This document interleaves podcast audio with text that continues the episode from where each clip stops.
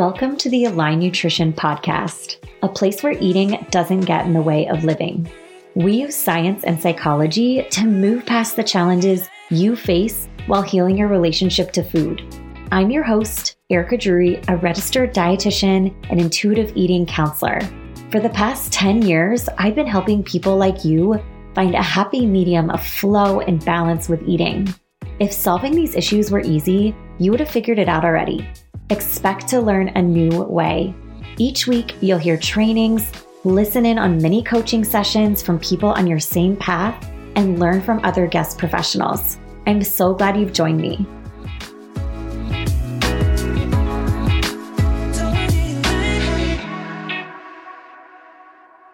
Hey there, welcome back to the Align Nutrition Podcast. Today, as I planned in my last episode, I have with me Sarah Dundar. She is a therapist here in Columbus, and I'm really excited to talk through this episode with you. I think you'll find it really, really helpful. When it comes to getting support and navigating our journey and healing our relationship to food, often some of the things we're up against are dealing with triggers and setting boundaries. And don't worry, we'll be talking through the definition of each of those, but we're going to go through kind of what is a trigger, what are some common triggers, what can you do about triggers, what are boundaries, and what are some examples of setting these boundaries, because it's really important to know how to do that. But before we hop into that, I want you to get to know our guest, Sarah. So, welcome, Sarah. Thank you so much for having me. Yeah. I'm so excited. Thank you for being here. And could you share with everyone who you are and what do you do in this work? In this work, I am a licensed professional counselor in Ohio, which basically means I have a master's degree and really enjoy doing work with mm-hmm. folks with eating disorders. I'm also a PhD student right now in Tons addition, of free time, I'm sure. So much free time. um, we could report, record a podcast every like two days if you wanted to. Um, but no, I love talking about this stuff just mm-hmm. because I think it needs to be talked about more. Mm-hmm. And we're sort of in this culture that is always talking to us about food and diet and all of that. So let's have the other side of the conversation. I think it's mm-hmm. important. Absolutely. And I know in, you know, some of the clients that we've shared and the conversations we've had as colleagues, there's so much overlap between, you know, the dietitian's role, what, you know, what is it about food, what's going on here, and then the therapist role where there's something deeper, there's something being stirred up. And so when we're healing our relationship to food, we're going to be rubbing up against past experiences, other people who may not be on the same page as us, in addition to, you know, what, how are we thinking about food differently? And so I, that's something that I love the way that you practice as you kind of look at the culture and, and what do we live in? And then, you know, what can you do for yourself as an individual and just the way that they play together.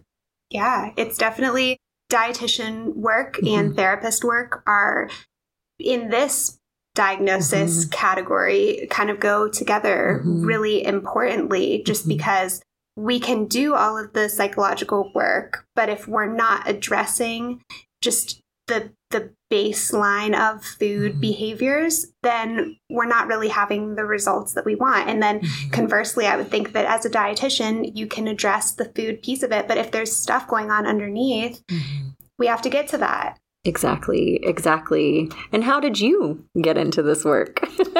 Speaking of getting to that. yeah, definitely. Um, you know, when I was in my master's program learning to become a counselor, um, it, eating disorders were s- uh, something that I was realizing that a lot of my classmates didn't really want to touch. Mm-hmm. Um, I think a lot of it has to do with liability. A lot of it has to do with like frankly stigma mm-hmm. um, surrounding you know eating mm-hmm. issues so just over time being in that environment in those classes um, i just got kind of fed up with people not wanting to do this and and the more i learned about lethality and long-term effects and how important this is it just really was grinding my gears that mm-hmm. that we were the people that were supposed to be on the front lines of this and and a lot of us don't want to do it. And in addition to that, like I've had my own experiences with an eating disorder and sort of the process of recovery, but I didn't go into being a counselor with the intention of doing this work. If mm-hmm. anything, I thought man, that's going to hit too close to home. I really Mm-hmm. don't want to do that.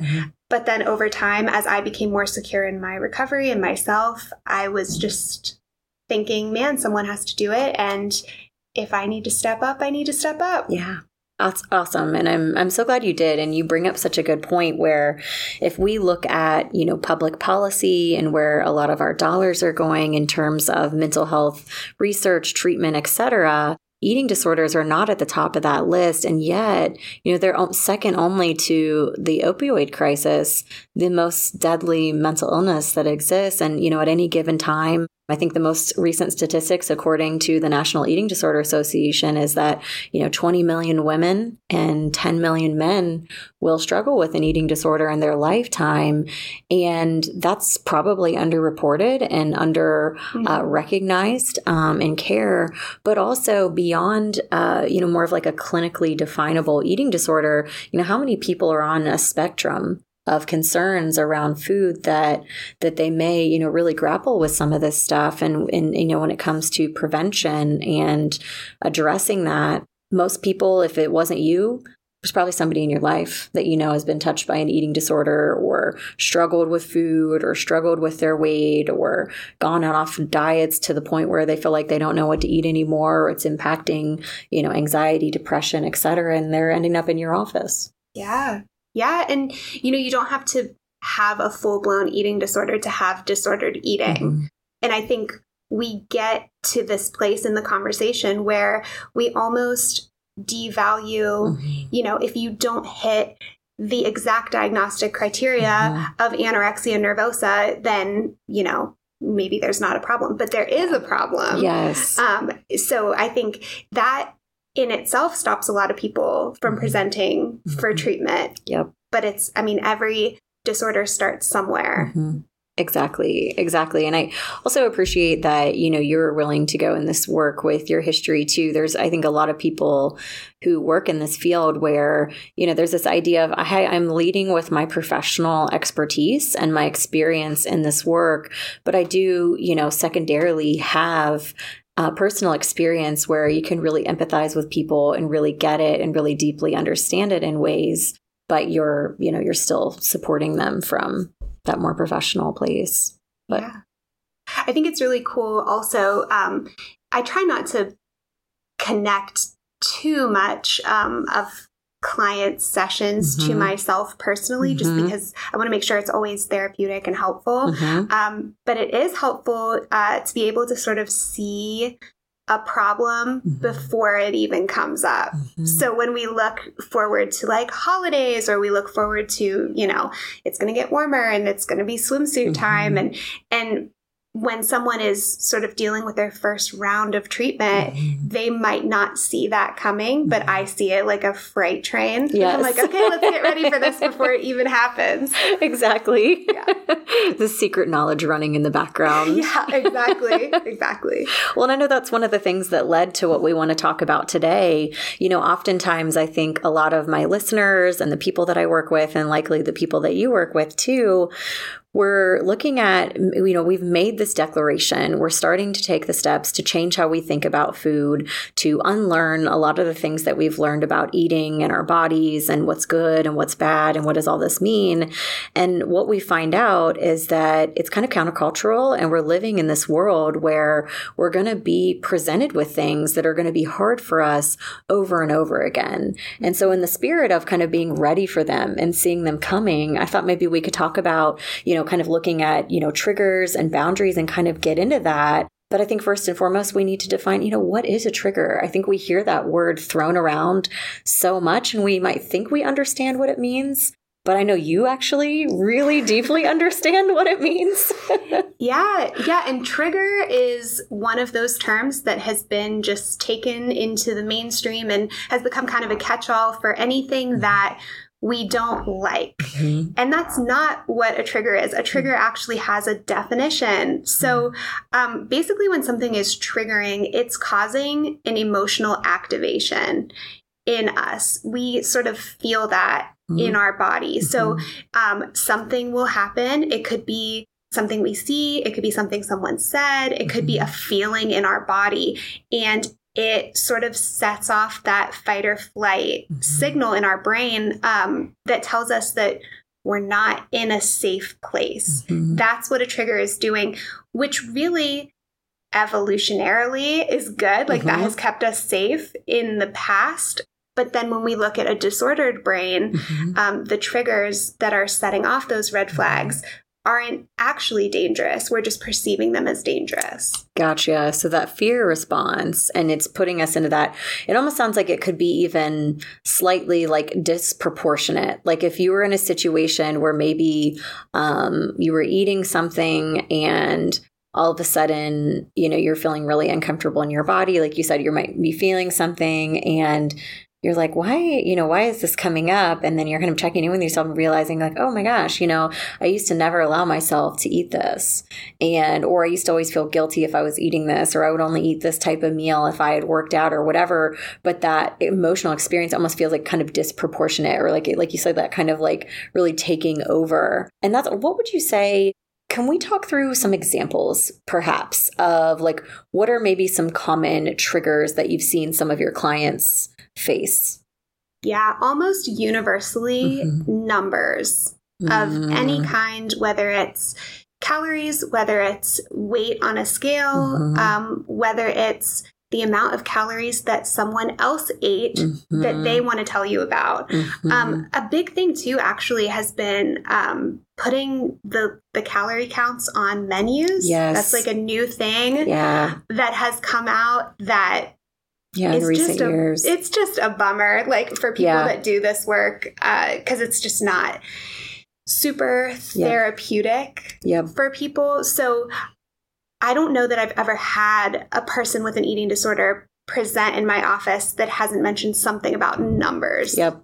The new pant size that they just had to purchase. Yeah. It's yeah, it's like I think because it's something that feels so defined, you know, and, and there's so many like to your point about the definition of a trigger and bringing up the strong emotional reactions, like I last weighed this when I was going through, you know, that significant period in my life that was so hard. And these two numbers are linked up together so intensely. Or the last time I had pants this size was when, you know, I was bullied in college or rejected in, you know, a social situation or or, or my doctor, you know, told me that I, you know, now obese, quote, you know, it's like this kind of word. And I hate that. I'm saying air quotes, you know, around that term. Um, it's, it's there, those numbers are, are just really stay in your brain. yeah and we have to deconstruct what does the number mean Mhm. because a number is just a number until we assign some sort of meaning to it. So, like you Mhm. were saying, whether a number is tied to a positive memory Mhm. or a negative one, we have to really take a look at what the numbers mean to us and figure out why it carries the importance that it does. Mhm. And then move from there to deconstructing that whole, Mhm. you know, mental structure of let's base my worth, let's base my level of okayness to numbers. Yes. I'm almost hearing this process that your brain is using as you're describing that. So we we we realize we're being triggered by something because we're experiencing a strong emotional response to like in this example, you know, a certain weight or a certain amount of calories. And then I hear you kind of talking through this like almost like non-judgmental narrative with yourself of like I, I I feel this intense emotion. I this is the number, this is the thing that set it off. And now I'm kind of checking in with myself because that means there's something else going on here. I've assigned some meaning. There's a connection to something deeper or in the past. And and what do you, what do people do with that? Like it's sounds like you're you're kind of trying to like start to take stock in in, in what does this mean to me and and really acknowledging with themselves. Like what is what is more like can you describe more what you were sharing there. Yeah, and this this idea of non-judgmentally experiencing your emotions is Mhm. really at the core of mindfulness. We talk about mindfulness all the time Mhm. in mental health, and it's not necessarily yoga and meditation all the time. Mindfulness is just having experiences of our emotions mm-hmm. that don't necessarily have to have a weight to them. Well, for lack of a better term, a weight to them. Um, but it, it doesn't have to mean anything other than this is an emotion that I'm experiencing. We assign the meaning sometimes automatically we assign the meaning because we're so used to assigning it. But then when we really get into the practice of mindfulness, we are intentionally stripping that emotion of its meaning. Yep. Yep, it, it's it's almost like okay, if the pathway goes, I'm experiencing intense shame. I'm at the doctor's office being weighed. I have been told that you know I'm too you know I weigh too much, and so now so that's kind of the the trigger that's happening, and then you know that mindfulness of I'm I'm feeling the shame. I realize what's going on here. The the probably the next action in your mind is oh I need to lose weight, and so it's like this kind of where mindfulness comes in it's like what do we kind of do with that? And it sounds like it's you know it's like this acknowledging this checking in this tuning in but not that you need to go off and do something about it. But it's like the way you're describing it i'm like this involves so much self-compassion just being able to say how i'm feeling is valid probably and let's check this out a minute. Yeah exactly. It's kind of like how would you talk to someone that you loved? Mm-hmm about this. Mm-hmm. If this were your child, or if this was yourself as a child mm-hmm. who is having this experience at the doctor's office, maybe, you know, fell on the BMI chart mm-hmm. somewhere, mm-hmm. you know, that they they're uncomfortable with. Mm-hmm. Would you tell the child version of yourself, mm-hmm. okay, well, for the next three days or however long we're, we're going to restrict? Um, or would you say, you know, if you were underweight before mm-hmm. and we're making healthier decisions mm-hmm. for ourselves, then maybe that is something that I can accept. Mm-hmm. Maybe I can mm-hmm. be okay with that. Mm-hmm. Absolutely. That's what we have other episodes talking about the BMI, so we don't need to go off on that right, tangent. Exactly. Like, I can hear your wheels turning over there. Yeah, I'm like, man, I don't want to say the BMI and have anyone be like, oh, she loves the BMI. No. She hates the BMI. but let's talk through a couple more triggers because I think that, like, to your point earlier of being able to project this out for people and kind of see where they're headed before they might even know what are some other common triggers that you find? We've talked numbers. Mm-hmm. What are some other ones that you see your clients encounter? Yeah, definitely old pictures of ourselves, mm. sort of the like sick pictures of ourselves where maybe we were hitting those numbers, maybe we were in the pant size that we thought was acceptable mm-hmm. for us, but we were really sick. Mm-hmm. We had an eating disorder. Mm-hmm. So, or we were on an extreme diet, or maybe we were depressed and we weren't taking very good care of ourselves. Like that meaning that's assigned with that. Mm-hmm. That was the best version of me. Yeah, yeah. So mm-hmm. I think those looking back at that, mm-hmm. you know, Facebook, for example, loves to throw us our uh, guess what you were doing two years ago? guess what picture you took at this period of time? And that can be really damaging to somebody yeah. who is triggered by those images. Absolutely. I think a lot of times I feel like comparison is one of the biggest triggers that we talk about. And so we think, oh, that means, you know, looking at someone else in the room or somebody who fits, you know, the current societal idealized body, you know, thin, white, cisgendered, what, et cetera, mm-hmm. whatever. But that that is often the comparison is with old versions of ourselves, specifically in photos. Yeah. Yeah. Yeah. And what happens when for example, you're a parent mm-hmm. who has a teenage or, you know, a preteen mm-hmm. child who is in essence like looking at an old picture of mm-hmm. yourself. So mm-hmm. now we're in this place. Again, eating disorders can impact people just across the lifespan. Mm-hmm. It's not a young person thing. Mm-hmm. Um, so, what happens when we see our teenage kind of self mm-hmm. and we love this person and we spend time with them, but it's also triggering to think, okay, that used to be what my body looked like and maybe yep. not so much at this point. Yep. Absolutely. I I think that can happen so much and and I think for a lot of my a lot of my clients and probably yours too, you're going through that similar process of, you know, Facebook memories reminding me this or getting ready to go on this girlfriend trip this year and remembering what I wore last year, how I thought I looked last year, what I weighed last year and comparing to that past version of okay, I'm acknowledging how I'm feeling about it. It's causing me to feel anxious about this trip or that picture all of a sudden made me feel like I, I'm not okay as I currently am, but that you don't need to take action on that, but to acknowledge this and, and to give yourself some self compassion. We make it sound so pretty and easy. We realize yes. that there's so much more involved, but kind of outlining that process, I think, can be really important to expect these things to come up. It doesn't mean you're backsliding or you're not in this, but that but that this is stuff that's been intertwined with your life.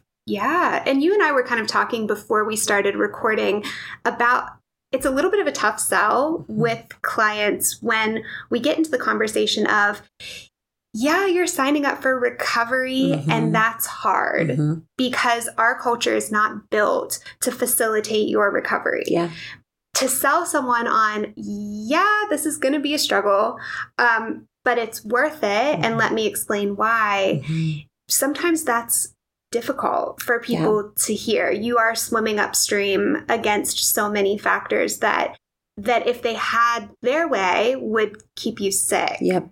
Yep, and those old thoughts and patterns, and I, I agree, and it, I think it's like the bigger arc here is resilience, where, mm. like you said, it sounds terrifying, and gosh, I'm you know really have a hard sell here, and I'm sure this sounds so wonderful, but that you you have to kind of repeat this over and over. And and i think the good news is is that you get better at it. You know now you know for the next weekend away where you know there's going to be a bunch of pictures snapped of you and you might be wearing shorts or a dress or you know a tank top or whatever you know what how is that that that might be challenging or that's a familiar triggered feeling that you might be having and you're able to more easily check in with yourself and kind of know immediately what's going on yeah, definitely. And when we look at those weekends away um, or just holidays or special occasions, mm-hmm. sometimes we get in these social environments and we think we are in a better place with our food anxiety than maybe mm-hmm. we are. Mm-hmm. So, a lot of times, what will happen to folks is they feel really confident at you know, the Super Bowl party or at 4th of July mm-hmm. or whatever the case is, they feel really confident about just freely eating mm-hmm. the things that sound good and they're surrounded by people who are enjoying food. So mm-hmm. I'm going to do it too. And then they wake up the next day and that eating disorder hangover for lack mm-hmm. of a mm-hmm. better term yeah. kicks in and suddenly we're really tempted to restrict mm-hmm. that next day because we pushed ourselves too far yep so you know a, a lot of times i think the the misconception is the goal of eating disorder recovery and eating disorder work is to be able to just do whatever you want mm-hmm. and somehow that not being damaging when really the eating disorder mindset is structured. Mm-hmm. So we have to look at recovery at least until we get towards a place of intuitive eating. Mm-hmm. We have to look at recovery as it needs structure because that is the part of this that our brain is used to. Sure, sure.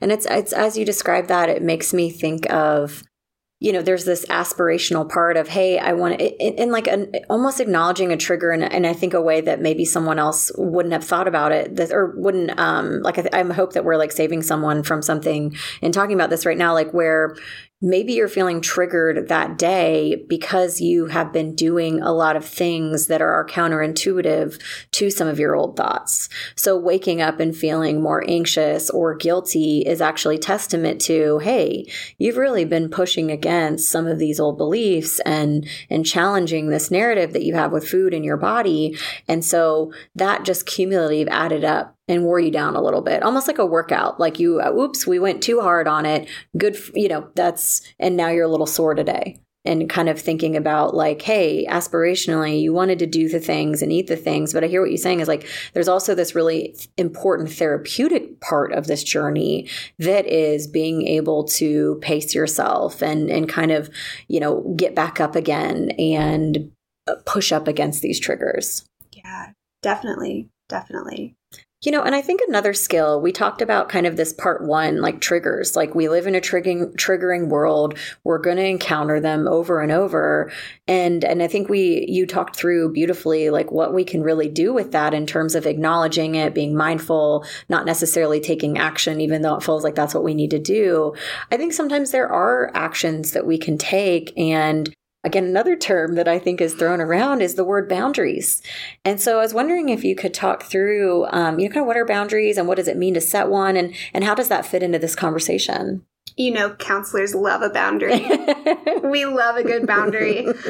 I think the misconception, though, about boundaries is that they always have to be sort of put up against somebody. Mm-hmm. Like, this person is negative for me, so I'm going to put up a boundary. And it almost feels aggressive sometimes mm-hmm. in the way we talk about it. But then there are also boundaries that are not interactional. They're not against somebody. They have nothing to do with anybody but ourselves. Mm-hmm. And we have to put up these mental boundaries that limit ourselves so that we with the acknowledgement that the world is not going to change for us. So, what do we have to set up for ourselves that keeps us safe? Mm-hmm. Because that's what boundaries are supposed to do. They're supposed to keep us safe, whether that's emotionally, physically, mm-hmm. whatever the case may be. That's their purpose. Mm-hmm. Mm-hmm. I love that. It's, and that, yeah, it's touching all of these different areas. Let's talk through maybe some examples of some boundaries that we might have to set, whether it's, you know, that more like physical or emotional or situational. What are some common ones that you tend to see your clients need to do?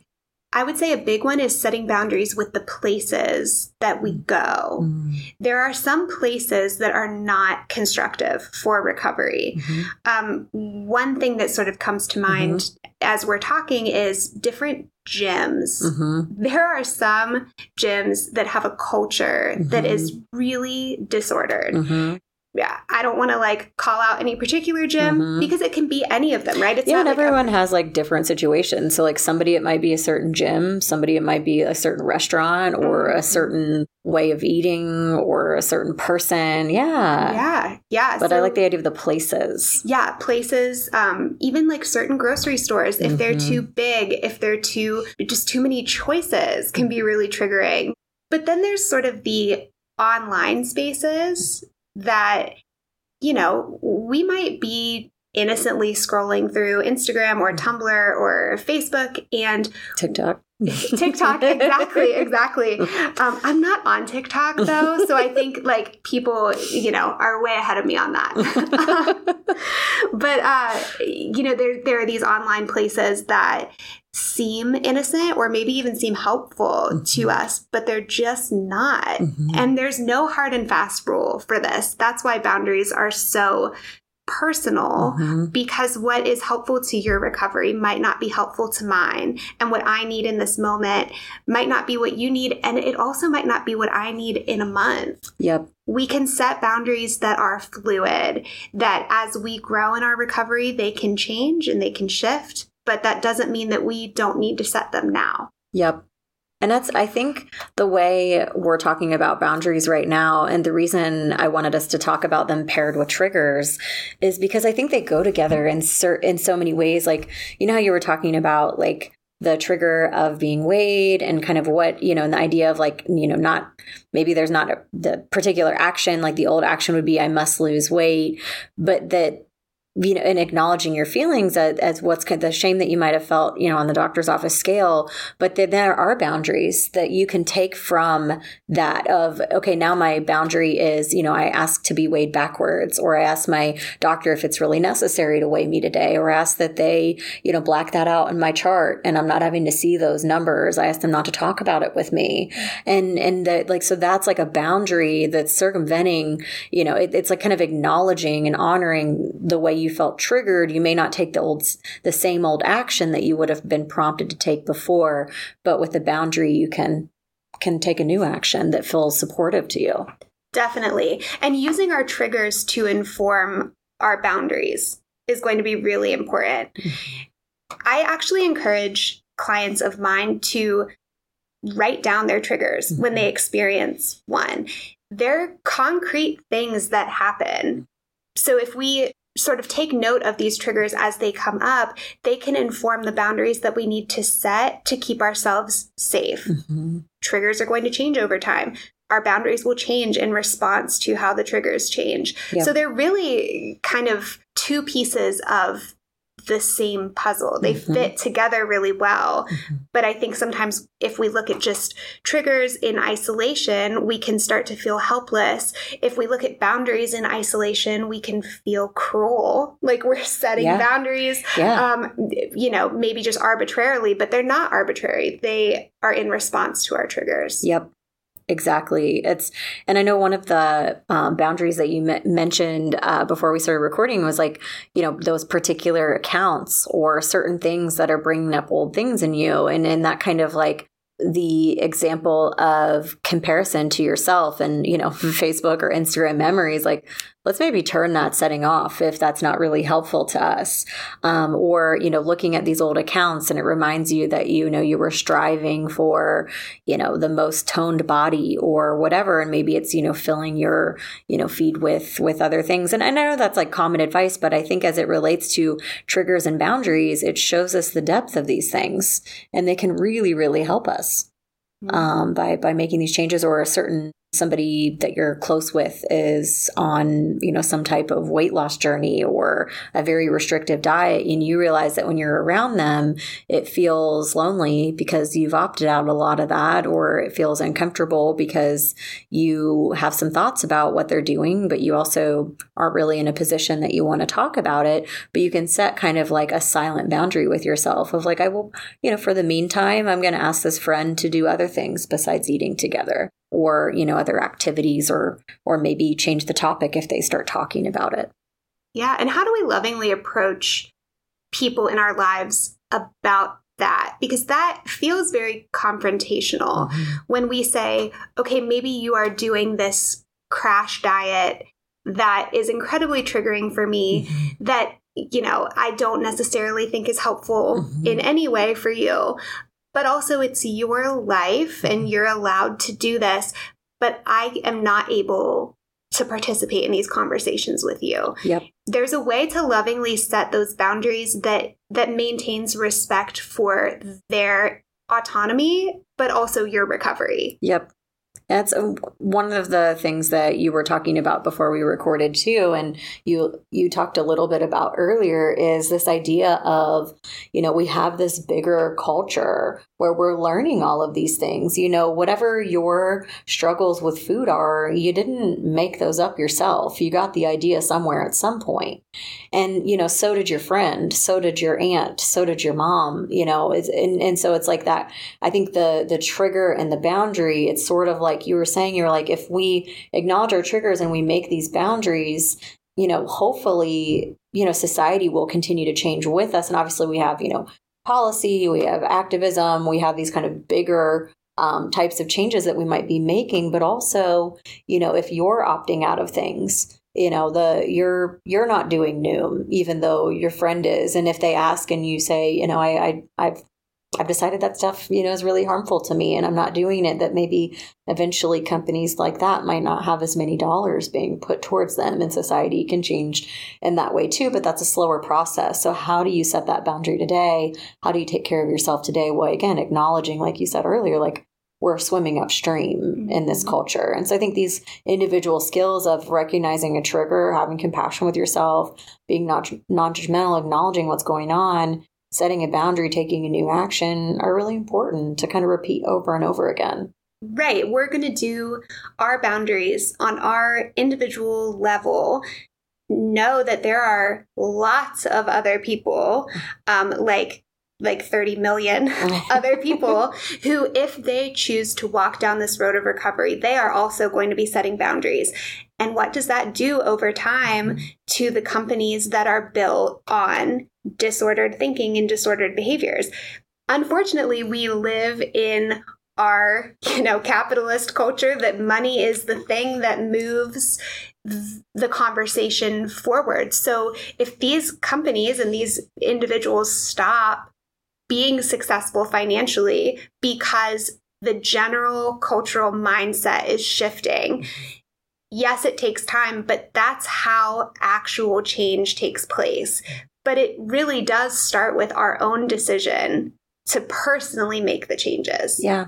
Yeah. And I, I think holding this big picture in mind, like you said, it can feel aggressive or cruel or uncomfortable at times. And it's just this reminder that, hey, I do, I'm, I'm, I have my emotions and I know what I'm going through. And I, I'm, I'm more or less focused on what I need as an individual, but I'm not so you know, I, I understand my friend, like the way you said it, you're like, I get what they're going through. I get why they were vulnerable. So I have to take care of myself. But I also, I'm, I'm morally just mad at, at the culture than, than them as an individual, but um, watching out for yourself and, and what you need to do. So thank you so much for having this discussion with me. You know, I think when I started this podcast, one of my goals was to bring in other, other expertise other and i think especially with therapy and like the depth that that brings to this work i mean we always talk about how healing your relationship to food is an incredibly difficult process. Stuff we talked about today is one snippet of why. I mean this stuff touches so many areas of your sense of self your life your experiences. It's it's impacted you both biologically and psychologically. And and so thank you so much for for sharing some of your expertise. I know you do fantastic work with clients. What do you have coming up in your business and and where can people find you? Well, people can find me right now sitting at my desk doing schoolwork. no, um, I am actually on Facebook and Instagram at Sarah with an H Dundar Counseling you know, sometimes I'll hop on there and give you my two cents about things similar to what we're talking about here. Professionally, I am really focused on just helping individuals with the things that we're talking about. Mm-hmm. You know, I definitely value the the advocacy that happens on a large scale level, but I also really value the changes that individuals can make and how impactful that is for them and for their families. So that is where my focus is right now. Thank you. And it's, I, I want to say that if you feel that professional help would support you on your journey, you know, working with a therapist and a dietitian is ideal. Contact information to work with me or with Sarah, links to both of those things will be in the show notes. If you know, therapy and working with a dietitian or something that's not accessible to you for any reason, then I hope this has given you some context and some ideas and some um, thoughts today uh, to help. So thank you again, Sarah, for being here. Thank you so much for having me. This has been great. Until next time, and we'll talk to you then. Take care. Thanks to you for listening. Find me on Instagram at Align Nutrition. Let me know if you like this or if you have other topics or ideas for the podcast. I love hearing from you. If you've gotten something out of this, help us reach more people who need this message by subscribing in your podcast app. A nice rating and review also helps us reach more people and is so appreciated. I hope you enjoyed this episode, and until next time.